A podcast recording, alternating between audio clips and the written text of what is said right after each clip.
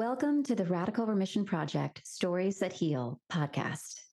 My name is Kelly A. Turner, and I'm a PhD cancer researcher, New York Times bestselling author of Radical Remission and Radical Hope, and the founder of the Radical Remission Project. In this podcast, it is our honor to bring you inspiring healing stories directly from radical remission survivors themselves, as well as from the amazing doctors and healers they work with.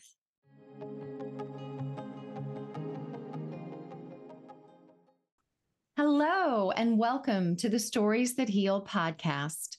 This is Karla, and today Liz and I are excited to welcome our radical remission survivor, Debra Nozik. Debra is a firm believer in the concept believe the diagnosis, not the prognosis. She was diagnosed in 1992 with stage one breast cancer at the age of 38. After seven years with no sign of cancer, Debra developed an unrelenting cough, which turned out to be inoperable stage four breast cancer of the right lung. That was in 1999. Rather than focusing on grim prognosis statistics, she began discovering there were patients who were exceptional and beat the odds. This led her on her own journey towards healing and health. In 2014, Debra read Dr. Kelly Turner's book, Radical Remission, and realized her intuition had led her to the same healing factors Dr. Turner found in her research. Debra later became a radical remission teacher and coach and is also continuing her work as a licensed clinical social worker. Welcome, Debra. We are so excited to have you with us. This is such an honor. I am so, so glad to be with you. And as a cancer survivor, thriver, when I say glad to be with you, the word glad has a whole different meaning than when somebody just says glad to be with you. Mm-hmm. I am to the, you know, the depth of my heart glad to be with you. I get that. Thank you. Totally. Yay. Yay. So, Debra, tell us just a little bit about the day you received that stage four diagnosis. What oh, wow. You, and what was your first step after that on the healing journey? Okay. I was very naive at the time. I didn't even realize what a stage four diagnosis really meant. Um, and I, after I started finding out more, I would say the first thing was shock mm-hmm. because I'd had seven really healthy years and is, I was even given an excellent prognosis from the 1992 diagnosis. And I did, you know, the, the typical chemo, uh, radiation, and, and lumpectomy for that. So shock was the very first emotion that I, I felt. Fortunately, I don't know if it's a blessing or, or a curse, the internet, but fortunately in 1999, there was no internet. Mm. So I wasn't researching and finding out what how dismal my my prognosis was. I just knew from talking to doctors, getting a second opinion, that it was a very, very serious, uh, no cure, potentially life threatening uh, situation that I was in. So, shock was my first. Absolutely. And that um, the blessing of no internet at the time really is kind of a blessing. And nowadays we can find out so much information and some of it's scary, not it, necessarily good for us. Right. And then I did decide, I made a decision that I was going to focus on finding people and situations where people were doing well with this diagnosis. That's and great. Yeah. And, and that was an intuitive decision I made. So rather than, again, as it's saying, focus on the, you know, on the not not on the prognosis. Right. Um, but and and so I did. I found people who were doing well. And how'd you find them since there was no internet? Well, fortunately, here in my own town, here in the Albany area, Albany, New York area, we had had and have a wonderful support network for education and support for people with breast cancer. And they gave me a mentor. Mm. Um, and this was somebody living with metastatic breast cancer who was doing very well. And so she helped to guide me, and being in the part of the organization really helped to navigate and guide me. Um, and then I started doing my own research myself and finding books like Spontaneous Healing by Dr. Andrew Weil, um, Love Medicine and Miracles by Dr. Bernie Siegel.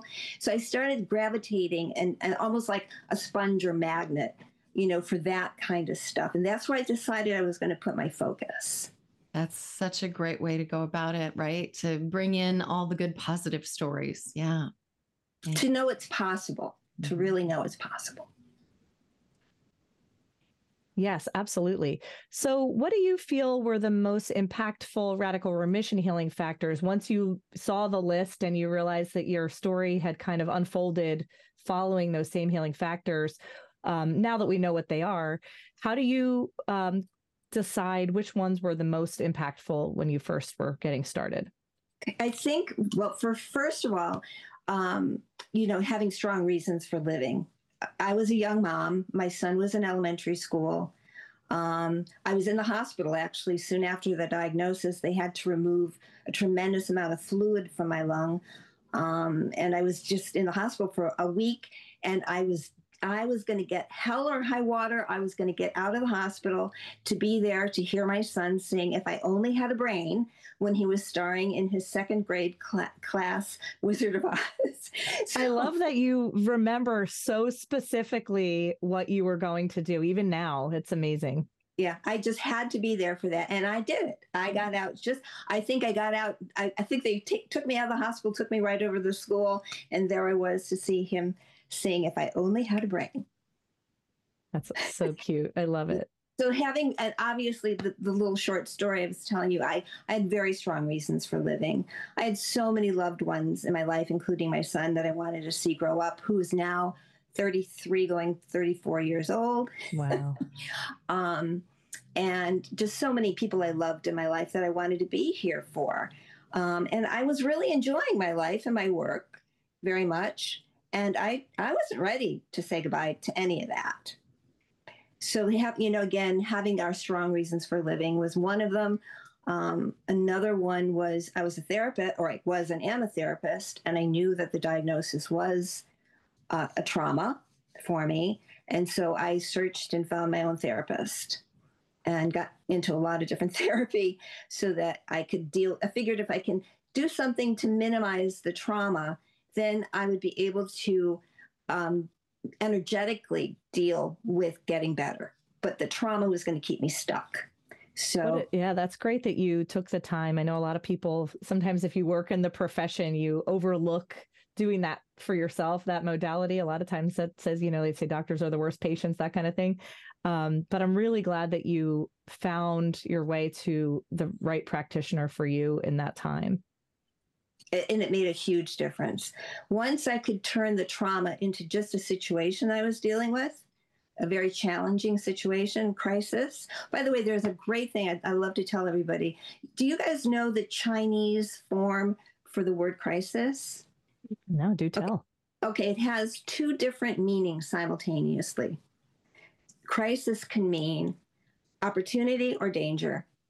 Mm. And I made the decision to turn it into an opportunity rather than a danger. It, I make, I'm, I'm, making it sound simple and easy. It was not simple and easy, but I made I, I made that decision that I was going to turn this into an opportunity for myself and, and not just go down with the ship with the diagnosis.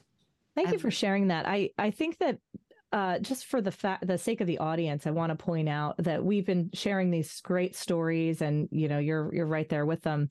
Um, and it's easy to look back and have a very you know tell it as it's a story but a lot of times the the seriousness and the the fear and the the deeper emotions that go on when you don't know that you're going to heal um, they can be very vivid. And i just want to you know point out you know thank you for for sharing that it isn't um, something to take lightly um, and that you know we don't take it lightly here but we definitely want to acknowledge that that you know, in those moments back, you know, whenever anybody's getting that kind of information, they don't know that they're going to heal. So that uncertainty is really, really um, loud. And right. uh, can you speak to that at all? Well, again, scared to death, literally scared to death. That I, I remember looking at inanimate objects thinking, well, that thing's still going to be here wow. in so many years. I might not be here. And you know, and there were just so many things I wanted to be here for, and thinking I was actually jealous of elderly people mm. back then. mm-hmm. um, because they had lived such long lives and thinking, oh my God, what if I can't live that long life? But again, I shifted back to there are people that are living and living well, even with cancer. And there are people who have been able to reverse cancer. And maybe, maybe, maybe I could be one of those people. Yeah. So having that hope was really, um, I mean, pairing them with all of these modalities, increasing positive emotions, releasing suppressed emotions, having purpose and strong reasons, you know, those are all the things that sounded like they were guiding you toward that optimism or that still holding on to hope. Mm-hmm. Yeah. And I, that's why I love when uh, Kelly Turner had her second book, Radical Hope. I was so thrilled that that was the title for the 2nd mm-hmm. book. Mm-hmm. Excellent. Yeah. Yeah, it's a great name for the for the book. It, there really is so much hope when you you read it and you hear the stories and you can be inspired. Debra, I want to go back. You mentioned this Chinese symbol. It was Chinese symbol that was opportunity or danger? Mm-hmm. Yeah. So you took it as an opportunity.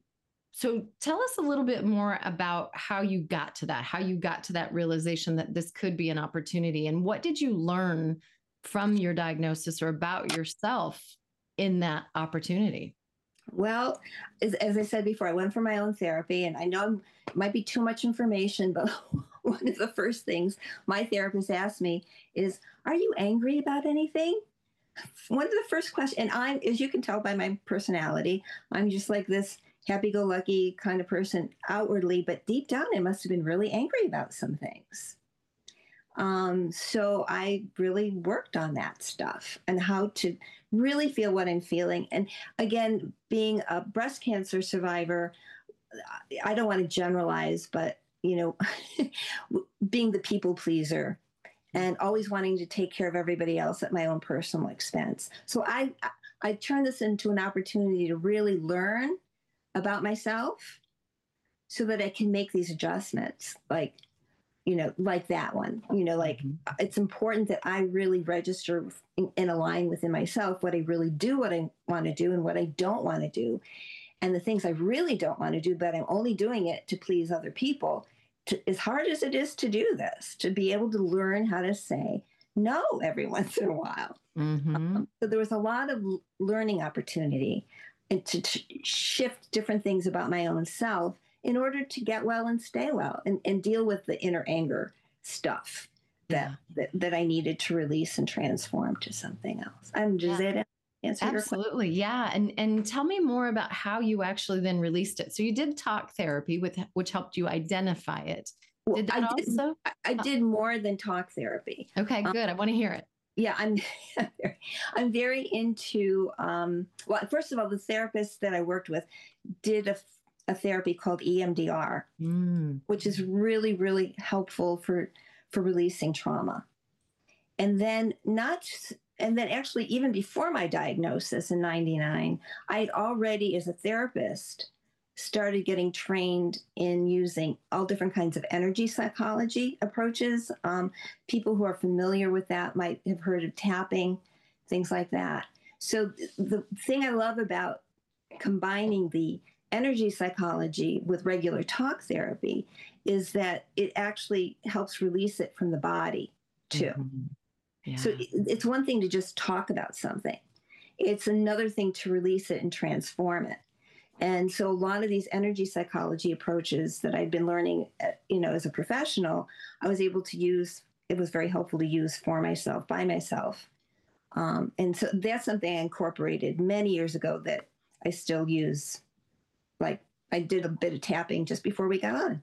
Oh, lovely. Yeah. yeah. We do talk about tapping in the Radical Remission Workshop. We share those kinds of resources with people. Tapping can be really helpful for releasing. EMDR is usually mentioned. So, yeah, I love that. Was there anything else that you did um, as you learned and, and incorporated these things into your life? Was there anything else that was impactful for you? Oh, I start, as I said a little while ago, anything that had to do with healing and wellness, um, I just gravitated right to that. So I've done, you know, yoga, qigong, breath work, uh, sound healing, hypnosis. Um, one of my another memory of which is really special for me is um, I would go for my treatments because I, I'm into integrative medicine, both um, conventional medicine and all other kinds of things. And so I would go for my conventional chemo. And then a very dear friend of mine who had gotten licensed in foot reflexology, she studied up on how to cap how to maximize my treatment with foot reflexology. So I go for my treatment, then she'd have me come over and she would do like an hour and a half of foot reflexology with me. She did that every week for me for six months. Wow. When I first when I first started doing treatment, um, and I mean, I'll, I'll, always, you know, every time I, we're still friends today, but what a gift. Yes, that's a beautiful that gift. That time yeah. and that, yeah. Yeah, and it, it, made the treatment so much easier. Mm-hmm. Um, so that that's another energy work which is foot, foot reflexology that helped me get through. Great. So, Debra, you had mentioned being a people pleaser, which is very common. Um, um, we we often hear that um, as part of the Type C personality, right? That that cancer personality. If you if you don't, you know, a lot of people may not like to be quantified that way, but that is characteristically something people look at.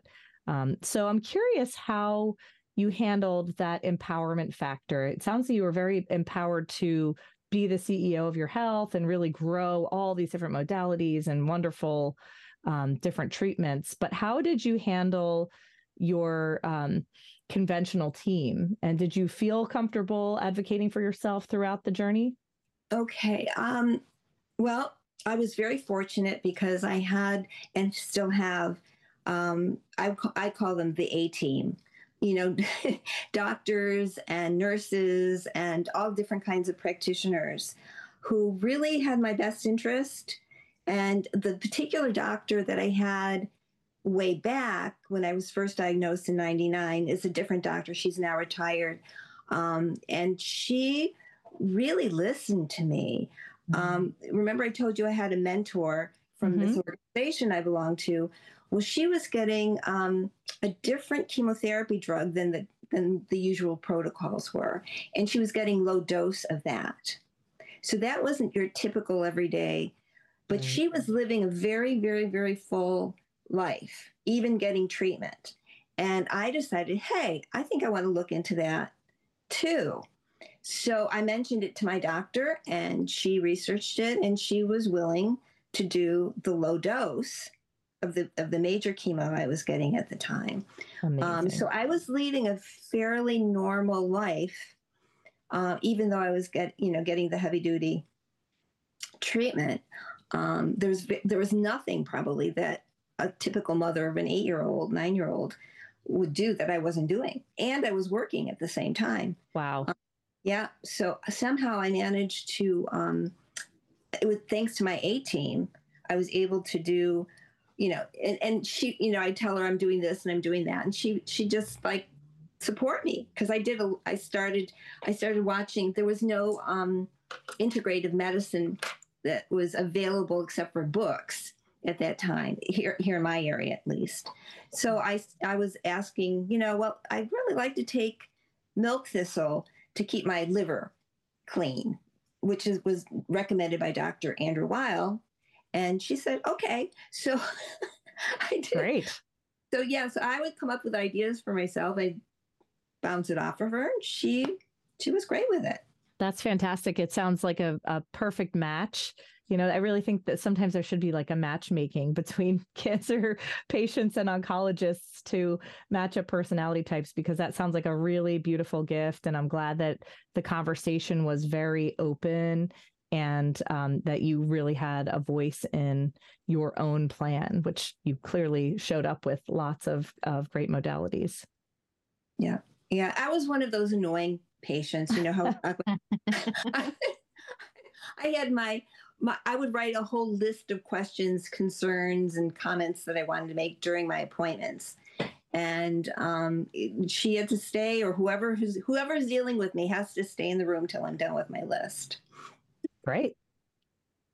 Oh, yeah. that's funny. You know, that's that's a great way to be to to be empowered and to make sure you get what you need out of it. So good mm-hmm. for you. So I want to ask about, you know, doing all these things and an hour and a half every week of reflexology, plus your, uh, you know, medical appointments and having a nine year old. How'd you do it all? And did you continue to work? And how'd you make room in your life to heal? Well, that's where embracing social supports came in mm-hmm. because I did. Uh, and if you actually read the, the uh, Radical Hope book, that's the part where Kelly has me in the book.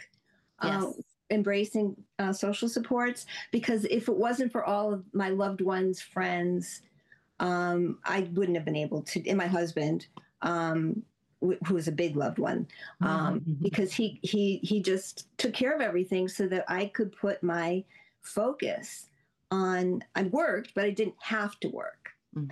Um, so he, I was able to put my focus on what did I need to do to take care of myself. So all these, all the support I got um, in so many different ways from so many different people um, really helped me get through to do what I needed to do for myself.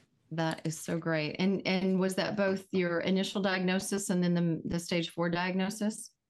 The initial diagnosis in 92 wasn't on a relative basis, really wasn't a big deal. Mm, mm-hmm. Everything is relative, you know. That's so um, true. Although, although I did get a lot of help back then too. My parents were both still alive at that time in 92, and they came racing here um, to take care of my son when I went for surgery. And um, and then I, I wasn't getting big guns treatment, so I could drive myself back and forth, you know, for my treatments. And, um, you know, and and lots of my neighbors were part of my support system too. What so, was the most helpful thing that someone did for you? Oh gosh, now that I have, you got to ask a question. I got to think about. oh, I would say, just my husband being a rock was probably one of the most important. He was just a rock. I don't know how he did it, but he was just a rock of support.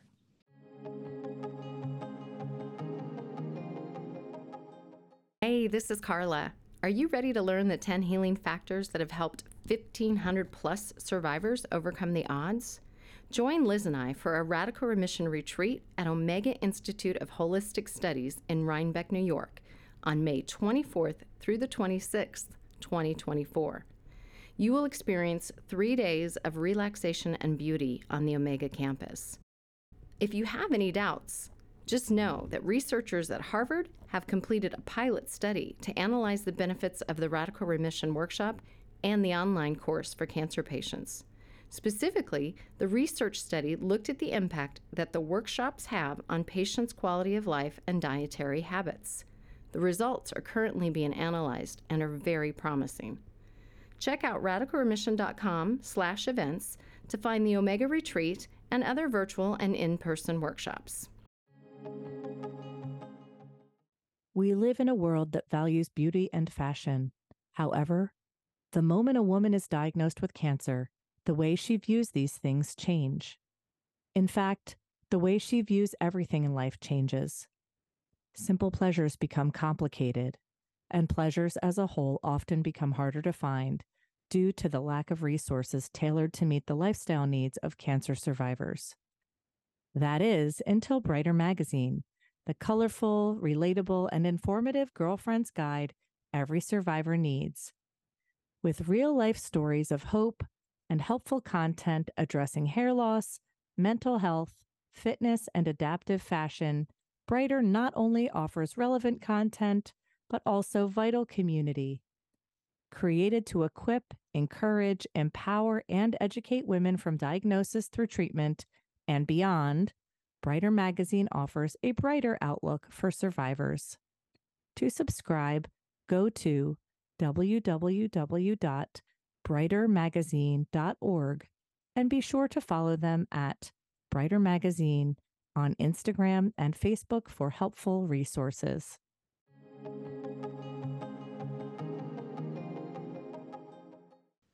So you've mentioned um, you really did embrace the mental and emotional healing factors. I'd love to hear your take on the physical ones. Uh, usually, we kind of have people the people start with that naturally, but I'd love to hear which direction you've taken your you know your movement and your diet change and mm-hmm. things like that. I've always been a big believer in movement and exercise. So it's always been a part of my life since ever I can remember. I remember swimming in college and, um, you know, and then, you know, belonging to local wise and, and doing classes. And uh, I love Zumba. That's one of my favorite, favorite things. Great. and um, so w- when I was diagnosed in 99 with the with the metastatic breast cancer and affected my right lung, I was when I was symptomatic, and I was very symptomatic for about a year and a half. Um, I, I, had real shortness of breath, but I decided, come hell or high water, I was going to do yoga. My little community here had a, a, Monday night yoga class. I decided I was going to do yoga. That was one of the ways I knew I was getting better without any tests. Nice. Because I could breathe deeper and deeper and deeper without the sensation that I had to cough. But I remember when I first started doing the yoga, it was tough because it was it was a community based yoga class where it was just in a big gym, uh, middle school gym, and you could hear a pin drop and I was always working on not coughing so that I wouldn't make a lot of noise. Um, so as I got better and better and I could breathe deeper and deeper, I knew I knew I was getting better. That's such a great way to validate on your own, just, you know, checking into your own personal well being and seeing progress. Um, mm-hmm. Really, really cool. I love that you used yoga for that. And then I love Zumba as like, you know, years later because it's just pure fun and great, great exercise. And it's a form of dance too. So yeah, I'm big on um, staying staying physically active. So that I that was the thing I incorporated way back too. With again, without realizing it, I just intuited it that I needed to to do that, and and I and I enjoyed it too. So go ahead and tell us a little bit then about diet. Okay, so again, I intuited that I had to do a whole lot more than conventional medicine. So, also back in 99, I decided I needed to change how I eat. And I, I, it's just so weird how all these people kind of came into my life out of nowhere. And this woman who was an oncological nurse got certified in um, in more integrative medicine. So I started seeing her for consultations, and she helped guide me um, on different things I could do with my diet. So I did things like I was, there was a period of time when I knew I had active tumors, I was like religious about not eating refined sugar. And I figured, well, you know, there's no proof for sure that it's going to help, but it can't hurt not to eat refined sugar. and if it really mm-hmm. helps, if there is a, a theory that you know refined sugar feeds tumors, well, I'd rather you know be alive and not be eating refined sugar than eating the refined sugar. So I made it a real commitment to doing that. Um, and then I, I did things like, uh, you know, all the great stuff that Kelly Turner came up with too, you know, increasing my f- fruits and veggies and decreasing carbs that turn into glucose and reducing dairy. Um, so I did, I actually did a lot of the, thanks to this nurse that I met who helped, you know, help me with this. Um, and she also helped me with supplementation too. So she, she was kind of like, I hit the jackpot in yeah, finding her. A nurse that knew about supplements? An oncological nurse. Wow. wow. And that's another thing that's happened in my life too, is that the right people just seem to appear out of nowhere at the right time. So the universe has been taking care of me too. Yeah. Definitely sounds like it. Mm-hmm. Great. Well, I would like to ask, um, you know, sometimes we, when we're, we're working with coach, uh, coaching clients and we, we kind of deep dive in with them and we talk about, you know, the different modalities of healing sometimes we go backwards and we we look at you know what do you in your what does your intuition say about if there were any contributing factors in your lifestyle or in your past that may have contributed to the diagnosis and i don't know if you've ever given that any thought if you have anything that you would share on that okay um, well i didn't mention this before but there's a lot of cancer in my history uh, my mother had breast cancer when she was in her 30s. And I got cancer when I was in my 30s. And she had it when I was a preteen. And I always, always kind of expected it. This is where we have to be careful with our Mm. expectations. Mhm. I kind of expected that I was going to have breast cancer to the point where when I finished breastfeeding my son, I decided I needed to have a mammogram. Wow. And and it, it showed well, it showed a breast cancer that we never would have found without me getting the mammogram. And it was what it was called a very rare one called mucinous, mu, mucinic, mucinous, mucinous, like mucus. Mhm. It's it's not palpable.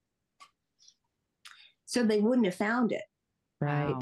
That's If some it- intuition yelling at you. Yeah. Yeah. So and that was the first cancer. And I was in my 30s when that one happened. Wow. So, you know, using our intuition, um, there's just nothing like it. And then I intuitively knew when I got the um, the metastatic breast cancer seven years later, I needed to do a whole lot more than conventional medicine. My intuition just like was screaming, you got to do a whole lot more. Yeah, I can relate to that one. Definitely. So I think the only thing you haven't talked about is spirituality. Um, what what's a spiritual connection practice for you? What how does that play a part in your healing?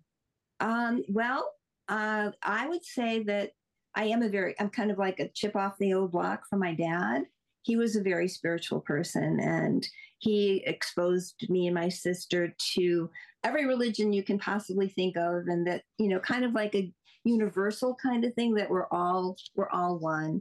So I've always had that belief that, um, you know, we're, we're all one and, and appreciate different aspects of all religions. There is a difference between being religious and being spiritual.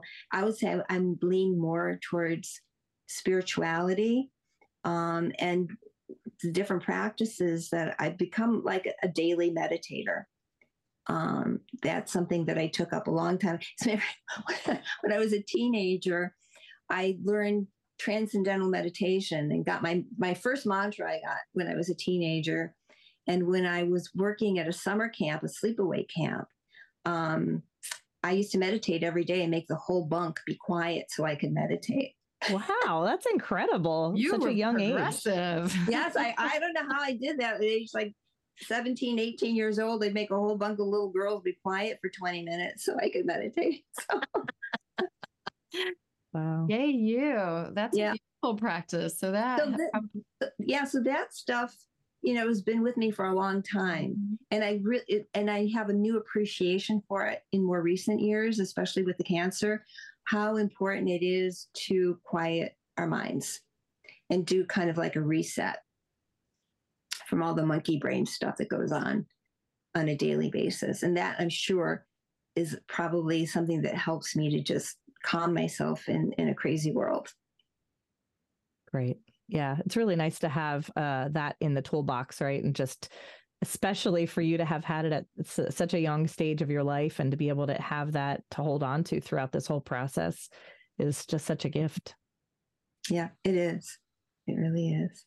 So, we like to ask our guests if they have any advice for someone who is new to a healing journey that, you know, something you'd like to share with someone that might be listening today. Okay. Well, what I would like to share is you are so lucky because the book, Radical Remission, and the book, Radical Hope, is here. I would have given anything if it had been there as a roadmap way back in 99. I had to do it on my own, um, which isn't the worst thing in the world. And it was just so validating when the, you know, Radical Remission first came into publication. Um, you know, I thank Kelly Turner up and down and all around um, because that book is truly a roadmap. And the, the advice I would give is if you decide to read it, and of course, Radical Hope too, that we are all individuals and we're all on our own unique life journey. Um, so, really, I'm a big believer too that the different 10 healing factors, we all go at them in, in our own way, in our own time, when we're ready for whatever it is we're ready for. And that part is like a, a fingerprint, you know, it's we're each unique there's nobody else in the whole world like like us or snowflake. There's nobody else. If you live in the Northeast like me, there's every snowflake is its unique snowflake. We, we see that. But um, so yeah, and so it, it's okay to just go at your own pace in your own way, but it's so reassuring to have that roadmap. Mm, very well said. And I think, uh, you know, for our audience who is listening that may not actually be living with a diagnosis in this moment, these factors are really for everyone. We like to encourage health seekers to take a look at that table of contents in the book and see the outline of the factors. And if it resonates with you, to like really just dig into these these lifestyle changes and see, you know, they've they've they can be applied in so many ways and, and really can touch every single person, every snowflake out there. Every yes, we're all these little snowflakes. Isn't it amazing though when you think about it? Mm-hmm. That out of the bazillions, there's no two that are alike. Mm-hmm. Yep. Yep. Love it. Well, Debra, thank you so much. So we know that you're a radical remission teacher of workshops and a coach, but where can people connect with you? Okay. So the best way to connect is I'm on the Radical Remission coaching list on the site, mm-hmm. and it's got my contact information on there. Fantastic. And we will we'll put that in the show notes so people can find that. So thank you so much for joining us for the podcast today and for sharing your healing story with everyone. You're such an inspiration. I imagine lots of people are going to find even more hope now that they've listened. And I want to thank you for making this so much fun. Well, we're always happy to have our friends here and and our guests and share these really really great stories and let everybody kind of soak it in and and really let it resonate with them. So thanks so much for being here and sharing yet another beautiful story today. Well, thank you so much for having me. And thank you for listening to the Radical Remission Project Stories That Heal podcast. Once again, I'm Kelly A. Turner, PhD, cancer researcher and founder of the Radical Remission Project. If you found today's episode inspiring, we encourage you to share it with anyone you think would benefit. If you'd like more information about the Radical Remission Project, or would like some support bringing the 10 Radical Remission healing factors into your own life, visit us at radicalremission.com to find a certified Radical Remission health coach or to learn about an upcoming Radical Remission workshop. And if you'd like to connect with Liz or Karla directly for health coaching, you can visit radicalremission.com forward slash about us. Most importantly, be sure to like, share, and please, please, please review this podcast wherever you listen to podcasts. Your reviews are what allow us to keep finding sponsors, and sponsors are what allow us to keep bringing you these podcasts. So thank you in advance for your reviews. One last thing would you like to be on our podcast? If you're a radical remission survivor who's been in remission for at least three years, meaning that you either have stable or dormant disease, or perhaps even no evidence of disease, you can contact us at radicalremission.com forward slash podcast. The Stories That Heal podcast is a production of the Radical Remission Project and Cat Productions, hosted by Liz Curran and Karla Mans Giroux Produced by Ryan Giroux. Music by Batchbug.